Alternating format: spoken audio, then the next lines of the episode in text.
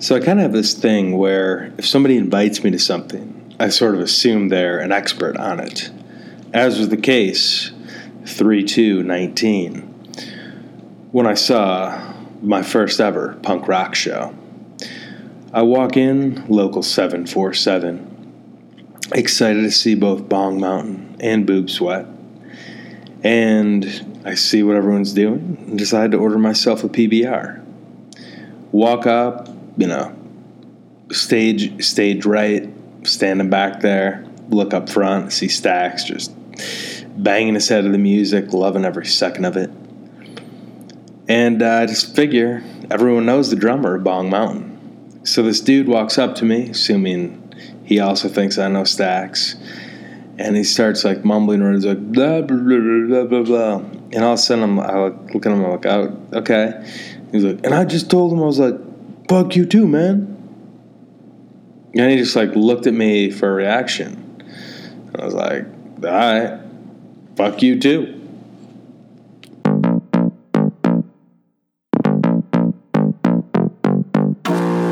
Welcome to the Fantasy Basketball Podcast with not quite a layman, not quite an expert, Pod Tom.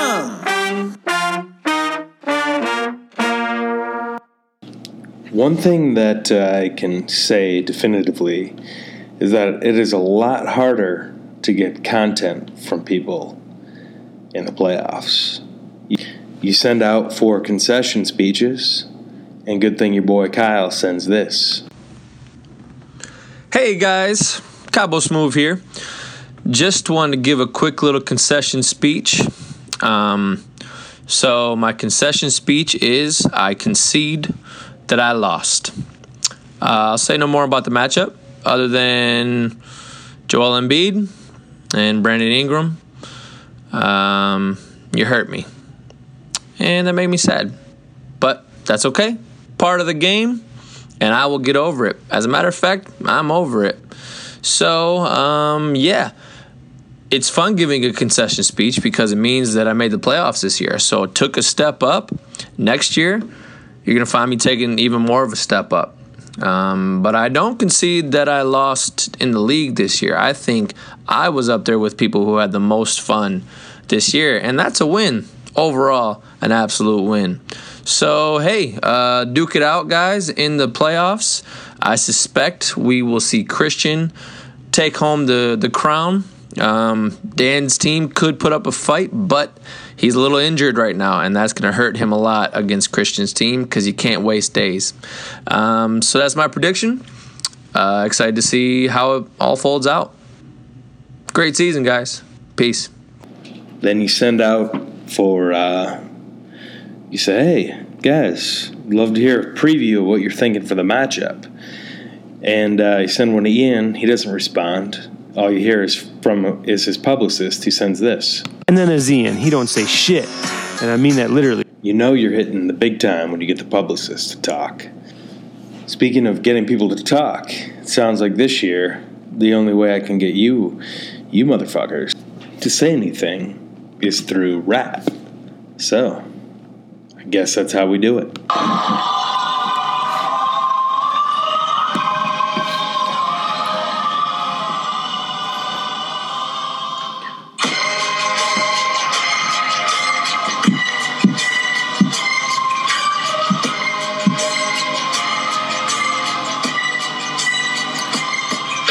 As I walk through the valley of the shadow of teams, I see only four left with championship dreams. But that ain't Andy or Adam or and it ain't even Kyle in his list of diss tracks. But Dan ain't ever seen a man he thought deserved it. He'd be treated like a punk, you know that's unheard of. You better watch how you're playing and who you're waving. Or you, when your chromies might be lying in third place. I really hate to rant, but I gotta end.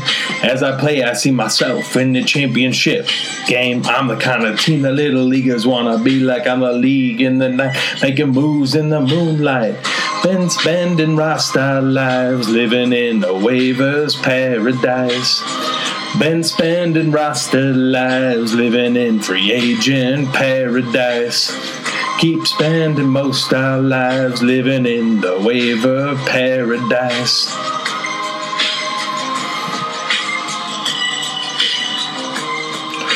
So here's the situation Commish be facing. He's up by 40 points with a full team, two nights. Dan's gotta play hard with a good team.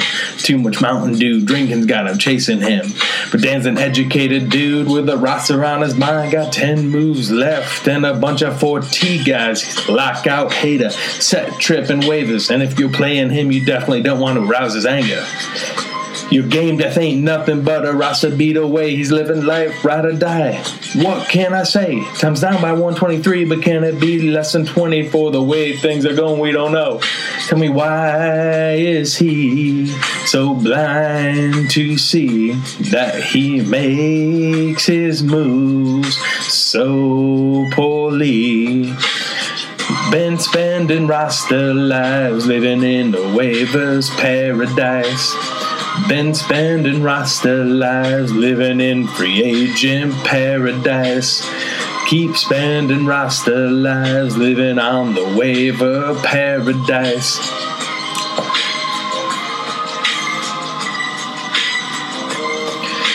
Ian's got power, and there's Giannis. Giannis and Walker, game after game, hour after hour. Everybody's playing, and half of them ain't cooking. What's going on is the roster. They are so good looking. They say his team's so good that nobody can teach him if they can't make their moves. How can they beat him? Maybe they can. Maybe they won't. I guess they suck. That's why they're out of the winning pool. Been spending monster lives living on the roster paradise. Been spending most our lives living on the wave of paradise. Last time I performed that song was at the Bowtie Bar on 10 Mile in Alpine. And uh, when I, as I was performing, somebody from the audience literally went up and pulled the cord on the karaoke machine. Hey Chuck, thanks for the game, man. You uh, you mind walking me to your car? Favorite thing about having like this kind of hookup is sharing it with people. So Oh. I'm parked like literally like over there, so we can walk that way. So just uh, walking out of the old good old Bulls game with Chuck Anderson, the celebrity. Oh yeah. Uh, he's got a breaking news announcement you'll probably hear soon. I know it. Fuck you guys. Just got a tour of the Bulls office. That was real cool. Got a couple picks. Got to watch an amazing game from LeBron. Chuck, what was your take on LeBron's performance tonight? That uh, it was it was a performance that proved uh, Tom doesn't need to take any pills uh, to perform as a man because you know he was. Uh, he was really getting worked up the whole time. I was starting to get uncomfortable. I'm like, "Hey, dude, we're here to just watch basketball. You gotta chill out." That's okay. Yeah. Um, yeah, so we were uh, we were ninth row. behind- got a little got a little tour. Yeah, we Real, uh, real good one. So I got a, I have a couple friends, obviously working with the Bulls. Um, I got some friends, uh, you know, Bulls front office types uh, who we got down on the court and got some pictures on the court, which is always a good uh, good photo op. And then took a little tour, actually, real real behind the scenes. Went up to the Bulls offices, um, kind of see where everybody has meetings and does the deals and. Um, actually interesting little thing though like john paxson and like those guys offices i believe are in a separate space uh, i think in the advocate center above the practice space um, separate from like all the kind of team. All right, so now I'm getting now I'm getting back to to Chuck, uh, having to walk over there. i'm uh, gonna drive tom to his car. His i think tom parked somewhere in indiana so i'm gonna drive him to his car so he can drive home. I'm literally in the next parking Be- lot. Like we have, be- we got, we be have a two Chuck. minutes left. We can record Really, uh, you know, really would like to thank you for this. And uh, Chuck told me he didn't say this to the thread, but that the game was his way to uh, apologize for the debacle with Adam. So thanks a lot, Chuck. Not your fake news. I do not apologize for that, and I stand by that trade. I would do it again. Don't lie. All right, I was gonna be in the intro. Figured I'd do it now. I I, I just know. So now uh, we have pictures on the court with what, Christian, JB, and Sean, I think, and then of course the famous Sean solo on the court picture, and now Tom. Um, so we're just going down this checklist, you know. Um, At some point, I just I need my lifetime achievement award. If I get everybody on the court at some point who comes to visit, I, like. I want like a lifetime. I want like an extra fifty dollars in every draft for the next like five years or something. Like totally, totally fair. I think you're you're making both your Hall of Fame campaign, but also MVP 2020. I Hey, mean, I, I might not. I might not have frequent uh, league hangs because of where I live, but I make them count. Like I, you know, if you come to Chicago, I will show you a, a good time uh, basketball speaking. Beyond that, I can't. I can't uh, promise a good time, but I'll. We'll have fun at the United Center. yeah. So which uh, which strip club we going to now, Chuck? Uh, now we are going to. Um, Admiral. No, now we're going to. It's a new place called Two Knives, um, and uh, you can only get in if you have two knives in your pocket. And the girls are all smoking grape cigarillos, and um, like they'll disappear for like long periods of time, but then they'll just show up and like get aggressive. Vodka, vodka Mountain Dews for. Uh, That's it. all That's all right, love do. you guys. Yeah. So, the 51st best player of all time. Just kidding, guys. Uh, the only thing that I want to do here is just fanboy a little bit on LeBron. So, feel free to, to stop this if you fucking want. But it was incredible to see him last night. Um, and it just really made me think about some stuff. So, I just, you know, I, sh- I shared it. Putting my heart and soul into this awful podcast. Love you guys. First, I'd like to thank Chuck for last night. It was great. I hope it was as good for you as it was for me. And then I want to reflect on that night a little bit. So, last night I got to go with the one, the only Chuck Anderson to the Bulls Lakers game. And when we got the text and the thread, I was like, you know what? I was like, oh, that'd be sweet if somebody gets to go to Chicago and go to the game. And I'm like, wait, why not me? I only work the morning. All I have to do is drive, drop the drop good old E off with the in laws, go to the game, and drive home. Yeah, make it happen. And then I was just got so excited to see LeBron in person again, and uh, obsessively checked Roto World to see if he was playing or not. And then I ended up going to the game about an hour early to just kind of check some things out. And doing so was a really interesting experience because I have been obsessively, you know, watching LeBron, listening to podcasts, been thinking about this Lakers thing a ton. And, but the thing I haven't done is been to an NBA game in person in quite a while. So I got there around six. Um, game started at seven. And as I'm sitting there, the first thing that I notice is all the LeBron gear. And I could not believe how much uh, LeBron, how many LeBron jerseys there were, how much Lakers stuff there was at the Bulls game. And it was just like in the lower bowl where we were sitting, it was just like probably 30% at least were wearing some kind of Laker memorabilia, at least 25. And I was like, wow, so this is the reach of LeBron. No, I say that because uh, we were sitting in this corner, and directly across from us is where the visiting teams run through the tunnel. So I was able to see, like, it was just swarmed. There was a row, like six people all around this thing just to see LeBron come out. And when the Lakers finally did come out to warm up, just the place erupted. So they do the introductions. LeBron gets a boo uh, from some, cheered from some. But then when he scores, people start cheering.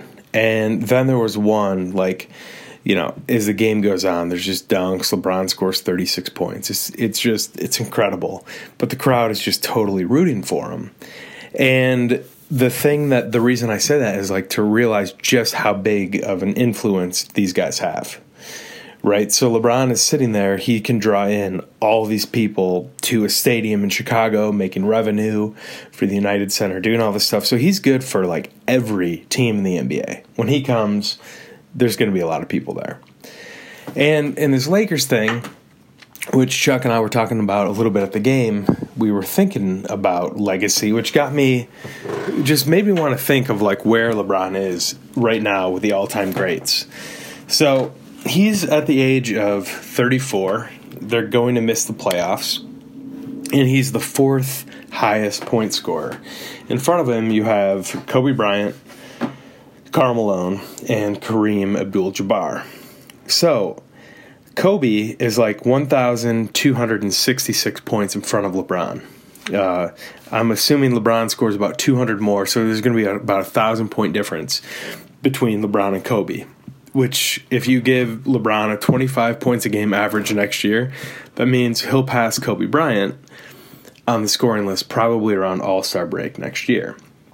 Kobe retired at 38, and in his last three years, he scored a combined 2,000 points really puts in perspective. Had he played a couple years longer, he definitely would have crossed that 40,000 point threshold. In front of him is Karl Malone, who scored uh, like 9,000 points from 35 to 40. And then you have Kareem Abdul Jabbar, who's like 6,000 ahead of him, who scored like 10,000 from 35 to 41.